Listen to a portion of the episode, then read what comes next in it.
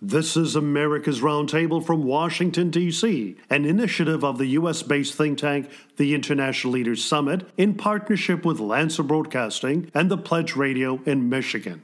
I'm Joel Anand your co host, joined by Natasha Srdoc, economist and co founder of the U.S. based International Leaders Summit, a think tank dedicated to strengthening the rule of law, advancing economic freedom, and securing peace through strength. Through America's Roundtable, we have the privilege of talking talking to leaders across America and with allies and nations supportive of principal policies.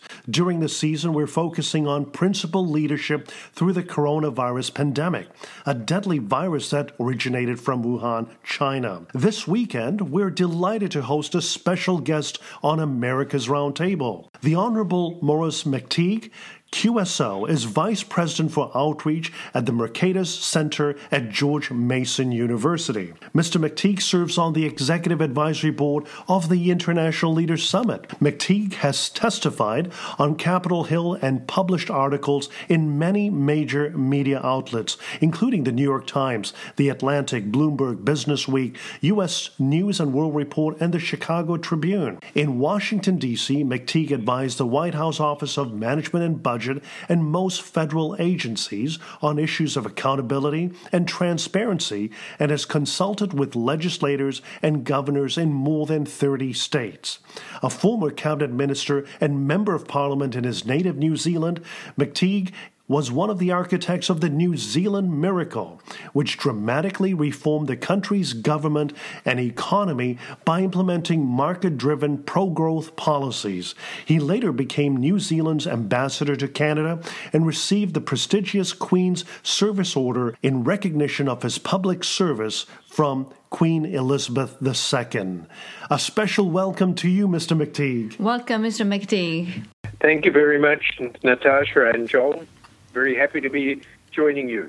Wonderful. Thank you so much indeed, Mr. McTigue. We have been observing Sweden's strategy of keeping its economy open during the COVID 19 pandemic, encouraging social distancing and providing guidelines to businesses and in Germany, we have noticed manufacturing facilities were still running at full speed with clear safety guidelines presented by Chancellor Angela Merkel, a scientist herself. In light of what we're seeing here in the United States, what are your thoughts regarding America's slow paced, phased reopening of the economy?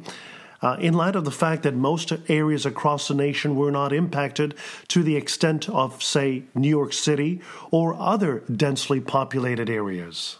I think that your ability to be able to deal with a crisis is predetermined by the amount of planning and preparation that went on before the crisis occurred.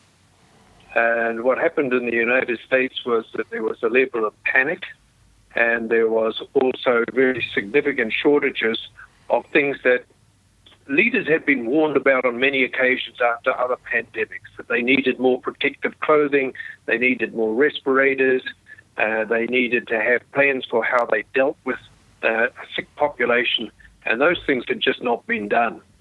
Uh, so that meant that lockdown was the option. Lockdown is not a cure for COVID 19. All it does is slow down the contamination rate. So then, when people start to go back uh, to work and start to socialize again, uh, there is some risk. But there's also a major risk to shutting down an economy because you may finish up uh, swapping health concerns for poverty, and that doesn't help anyone. In just two months since the new coronavirus led to widespread business closures in mid March, more than 36 million Americans have filed unemployment claims. After reaching a weekly peak of 7 million at the end of March, the numbers are slowly subsiding.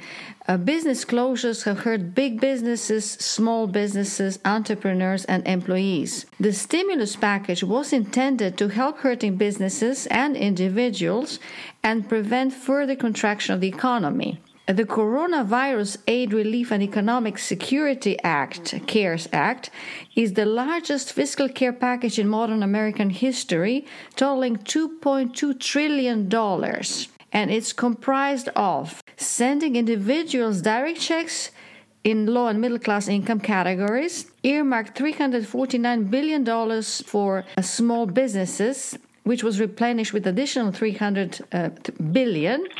Some 25% of the CARE stimulus, some $500 billion, are aimed to, for big businesses, including airline industries and those considered essential to national security. And the remaining funds, estimated at some $425 billion, will be administered through a Federal Reserve emergency lending system, similar to the one during the financial crisis of the previous administration. Now, Federal Reserve slashed interest rates to zero. Um, Mr. McTigue, do you think that the stimulus package and the steps taken by the central bank and the government have achieved what was hoped for to stall the coronavirus induced economic downturn and job losses caused by the lockdowns? Well, let me start by just saying it's almost exactly three months ago, in early February, that all of the three major stock indexes hit record highs, that unemployment was at historic lows, especially for African American and Hispanic Americans, and that there were 30% more job vacancies than there were unemployed. So it wasn't the economy that was sick. What actually happened was that the government shut down the economy Right. And most of the things that were driving growth at that time uh, should reoccur when the economy opens up. Uh, so, my view about stimulus is that stimulus should be uh, available to help to reduce the harm to individuals and to businesses so that the economy can get back on its feet again as quickly as possible. Uh, and when you look at the level of unemployment at the moment, it's a false number because millions of those people are people who will have jobs as soon as the economy opens again. It's not like it was, uh, say, in 2009, when whole segments of uh, of industry were shut down more or less permanently, as economic factors led to that happening. This time, uh, it was something else that led to it happening. So I would expect as the economy opens, we should see those unemployment numbers reverse very quickly as people get back the jobs that they had before. And part of the stimulus was really designed to actually try and keep the linkage between people who had been working and their employers so that when the economy opened again, employers would have employees and employees would have jobs. That's only just starting to happen now and I would expect to see those numbers reverse very quickly as major segments of the economy reopen. Uh, as one of the authors uh, who was behind the U.S. Transparency and Government Accountability Act, uh, what are your thoughts? How will taxpayers be informed about the stimulus spending in order to sanction and eventually prevent abuses in spending taxpayer funds? When you have a massive operation like this, there are going to be mistakes, there are going to be misappropriations, and there are going to be people who will seek to advantage themselves from that process. The overall and overarching criteria should be to get the economy up and don't do things that are going to make it impossible for that to happen by being overly bureaucratic in dealing with the stimulus operation. Certainly go after people who behave badly but get the economy going as quickly as possible and sort those problems out as you go along rather than deciding that what we need is a, a recovery czar who's going to decide on what everybody can do. I think that would be a massive disaster. Yes, as you mentioned, uh, you know the purpose of the stimulus is to get economy back on its feet. And the most recent comments, uh, one of them was from Federal Reserve Chairman Powell, uh, who urged the White House and Congress to spend more money to ensure their initial response to the coronavirus-induced economic downturn isn't squandered. And then the House Democrats just unveiled a new 3 trillion coronavirus relief bill, which includes relief for state and local governments, new direct payments, and hazard pay for essential workers. In order to limit the long term economic damage, and also based on your earlier response to get the economy back on its feet sooner, is there a need and would you suggest additional funding through stimulus? And who should be their beneficiaries? At the moment, I think that we have more than enough stimulus. Uh, certainly more than enough to start to get the economy back on its feet again. And then the approach should be to look at problems as they arise and address them on one off basis. What needs to be taken into account by decision makers, in my view, is that stimulus should be about repairing the damage that's occurred as a result of COVID 19. It shouldn't be to cure problems that were pre existing. In other words, states that have made a bad job of managing their economies, cities that haven't fully funded their pension schemes, uh, and individuals who had businesses that were already in dire straits should not look at this as a rescue package for them. It should be to actually counter the effect of the downturn that comes as a result of COVID 19, and it shouldn't be a bailout for everybody who's been managing badly in uh, in the past. We should allow the market to deal with that as it normally would. Uh, so, I think that a, the most recent proposals by uh, the House uh, for another three trillion are wish list items and have little or nothing to do with the uh, effect of the virus and the pandemic. And they certainly shouldn't be actioned until such time as the economy starts to move again and we can see where there are specific problems that need to be addressed. So, in my view, no more stimulus until June at the earliest. I think that there's a, an enormous amount that can be learned from the management of this particular crisis. During my lifetime, I've never ever seen anything that in any way resembles the crisis that we're going through at the moment. It's entirely caused by governments making the decisions that they should shut down the economy uh, to protect people from contamination. I can accept that that might have been a reasonable decision given that there weren't any other things available at that time. However, no businesses or individuals really prior prepare for the fact that 100% of their revenues or their income is going to be turned off sort of instantaneously. And being able to help cope with that, I think, was essential. And the stimulus in a number of ways should actually address those issues. Now, for a period of time, a number of employers continued to pay their employees even though there was no revenue coming in. But you can't do that for very long, particularly if you have an employee uh, intense business. Uh, so I think that those approaches were reasonable. Now we're getting into the things that I think are long existing problems in the economy and should not be addressed by uh, way of stimulus that's sort of shrouded around COVID 19 as the rationale for it. Bad management is bad management, and there should be a price for it. And the price in the marketplace is that if you manage your business badly, then you go bankrupt. And uh, I right. think that that's the market's cleansing mechanism, should be allowed to happen.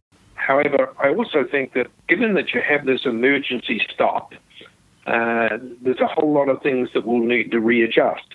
So supply chains will be damaged. It will take time for them to get up to speed. And we may see some um, changes in pricing uh, as people place higher priorities on some goods and services and lower priorities on others. All of those things should be allowed to happen because that's the way in which we will get uh, the economy back on track quickest. The worst option would be to decide that bureaucrats can make those decisions better than entrepreneurs and we would have something that's going to last for years. So you project that we're going to get back to pre-coronavirus economy at a faster pace? I don't know anybody who knows the answer to that question.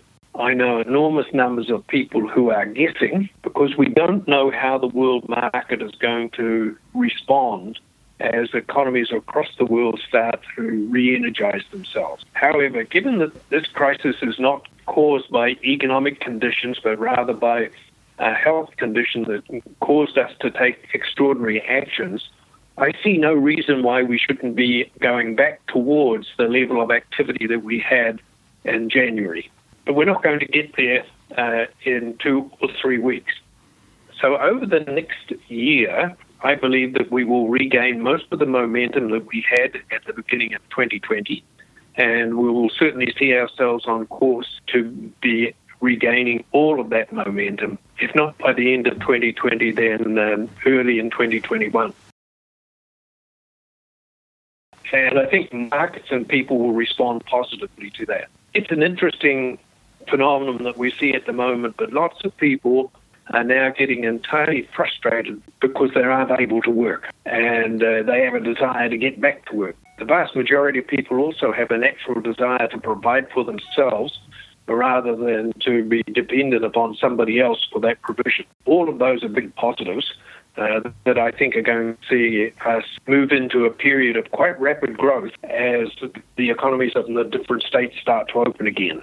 Mr. McTigue, uh, the supply chain has been under the spotlight uh, as America and a number of Western European countries, larger economies, were dependent on certain countries such as China and how, just because of what we've seen with restrictions of certain products and items coming out of China, that has been brought to the forefront. Uh, there is this notion of discussing regional supply chains and less dependency on China. Uh, from your experiences and your efforts in advising leaders in government in various countries around the world, including the United States, what would you suggest in regard to the supply chain and the dependency that we have at the moment on China? I have huge levels of confidence in markets being able to solve economic problems. And we have the supply chain mechanisms that are in place now because markets over time have found that this particular supplier can supply these things more regularly and better quality and at a better price. I do not think that we should try and arbitrarily interfere in that process. We should allow those markets to be able to solve those particular problems. We now see across the world different countries uh, working together to be able to put their expertise into the production of consumer goods. I think that's a good thing. We used to see that inside countries where different regions would become good at actually producing some of the components that would go into parts. So the idea of having a, an industry that was built around the same kind of concepts that Henry Ford had, that you would build everything on the one site, uh, has gradually been replaced over time by different enterprises being able to contribute to that because they have found better more reliable and higher quality ways of actually doing those tasks. We have to let that continue to happen. I think that you can look at how you plan strategically. Uh, and for example, if you are consuming huge levels of a particular product, do you have all of it linked into just in time delivery? Or do you have some of it that's stockpile, like the kind of things that we needed at the beginning of this crisis but didn't have? Should you actually have a, a strategic reserve of um, medication? Should you have a strategic reserve of protective clothing? Should you have a strategic reserve of health hardware that's going to be essential in another crisis? I think there's probably some arguments that say that those things should be should happen, but I don't think that we should actually try and interfere in the market to reorchestrate supply chains because, frankly, it will be a disaster. So you don't think that we should uh, rethink our reliance on China based on their delayed response in, in informing us about the spread of coronavirus and basically because of their dominant position in many industries and even even investments as we see it coming in Europe? I don't think that we should pick on China just because it is China we should change our relationships with China if they are not able to meet the criteria that we need for the supply of goods and services. The second part of that question really is what happened at the beginning of this pandemic? And I think the answer was that leaders did not do a good job of managing. Part of that was the World Health Organization, which I think let the world down very badly in that it decided that it would play international politics with information rather than doing its job, which is to put out there early cautions to uh, people and to countries that there was a big problem on the horizon that could have a major effect on them. I think there needs to be some reforming of those kind of institutions, particularly the institutions that are responsible for producing data. We're getting some very bad data. We also need some education into, in my view, you shouldn't use data if it doesn't, if it's not complete and it doesn't give you a full picture. Uh, for example, in the United States at the moment, if you look at one of the figures that's in the papers every day, it looks at the recovery rate. It says that the recovery rate from COVID in the United States is about 25%. The recovery rate in other places is about um, somewhere between 35 and 40%. Why is it so bad in the United States? Frankly, because people don't actually count the number of people who recovered from the virus. They count the numbers who are sick and they count the numbers who have died. So why do we put that other information out there? It just distorts the picture. And in many ways, I think that we uh, are going to have to look at how data is put together uh, and how it is actually authenticated when it's used to try and form and inform uh, public opinions. Uh, well, we would like to also ask you one question, actually, the positive outlook of New Zealand. Could you kindly share with our listeners about New Zealand's largely successful battle against the spread of coronavirus?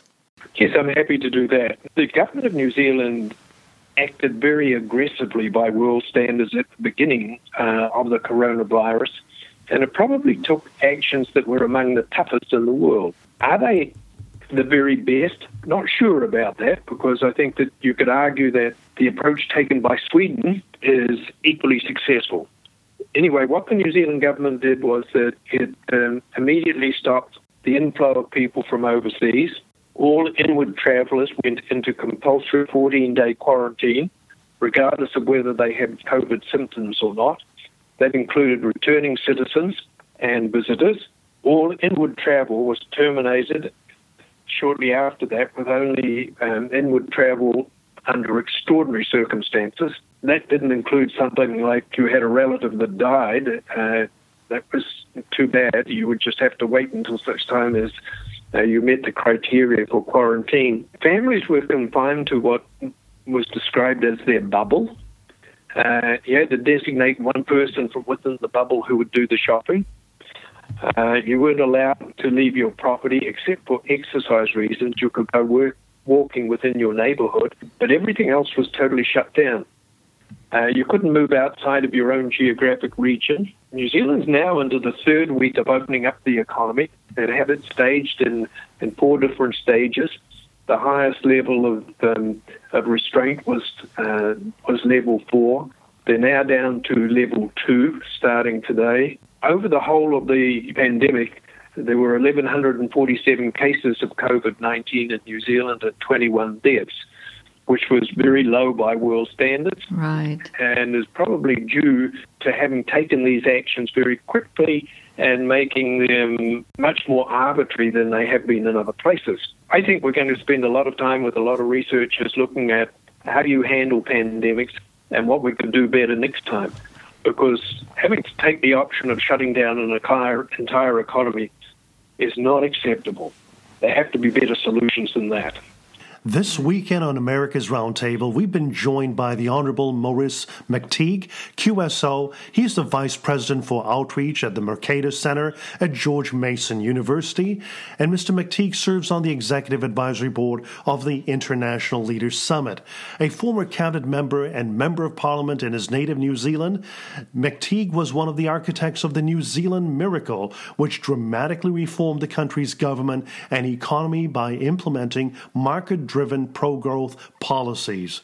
Thank you so much for joining us on America's Roundtable. We really appreciated your insights and your ideas on what America and the rest of the world needs to do in moving forward. Thank you, Mr. McTigue. Thank you very much, Joel. Thank you very much, Natasha. It's always a pleasure to talk with you.